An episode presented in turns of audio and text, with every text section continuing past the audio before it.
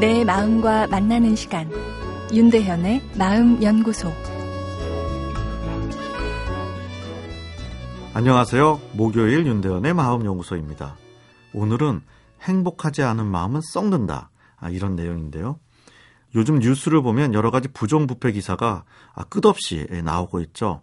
어, 택배비를 속여 5억 원을 횡령한 직원부터 어, 서로 짜고 무려 1조 8천억 원을 어, 부정대출 받은 사건까지 아, 세상이 너무 썩은 거 아니냐라는 이런 아, 생각이 드는데요.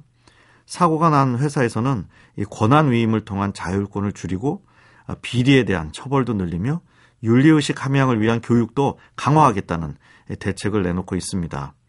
사회 시스템의 중요한 역할이 인간 개개인의 이 끝없는 욕망을 통제하는 것이죠. 아, 통제의 목적은 최대 다수의 최대의 행복을 실현하고자 하는 것인데요. 자기 절제가 없이 아, 모두가 끝도 없이 욕망을 추구하면 이 사회 자체가 망가지겠죠. 어, 그러다 보면 개인의 행복도 날아가 버릴 수밖에 없습니다. 아, 그런 측면에서 윤리적 행위의 목적은 나와 상대방의 행복을 지키기 위한 것이라 할 수 있겠는데요.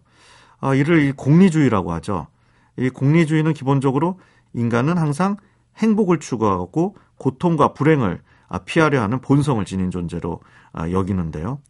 타고난 성격이 이 사이코패스 같은 범죄형이 아닌 사람도 이 뇌가 행복을 느끼지 못하면 윤리의식이 심하게 떨어질 수 있습니다.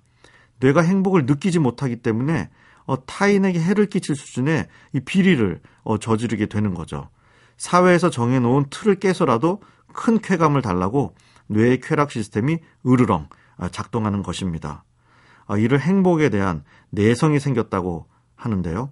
행복에 대한 내성은 피로 사회의 대표적 현상입니다. 피로한 뇌는 쾌락 시스템이 과작동되어 결국은 자신을 망쳐버리게 할 일을 도모하게 만들죠. 그 순간에는 뇌가 마비되어 자신의 미래를 예측하지도 못하게 하는데요. 마치 도박에 올인하듯 자기 인생을 순간의 쾌락에 던져버리는 것이죠. 자기 개발을 통해 여러 능력을 키우는 것도 사회 경제적 성취에 중요하지만 요즘 우리가 사는 세상은 윤리의식이 결여돼서는 언제 삶이 곤두박질 칠지 모르는 상황입니다. 윤리의식 함양을 위해서는 더 강력한 통제 시스템과 교육도 중요하지만 무엇보다도 내 지친 뇌를 달달하게 위로해 줄 수 있는 작은 행복의 순간들을 자주 만들어 주는 것이 더 중요합니다.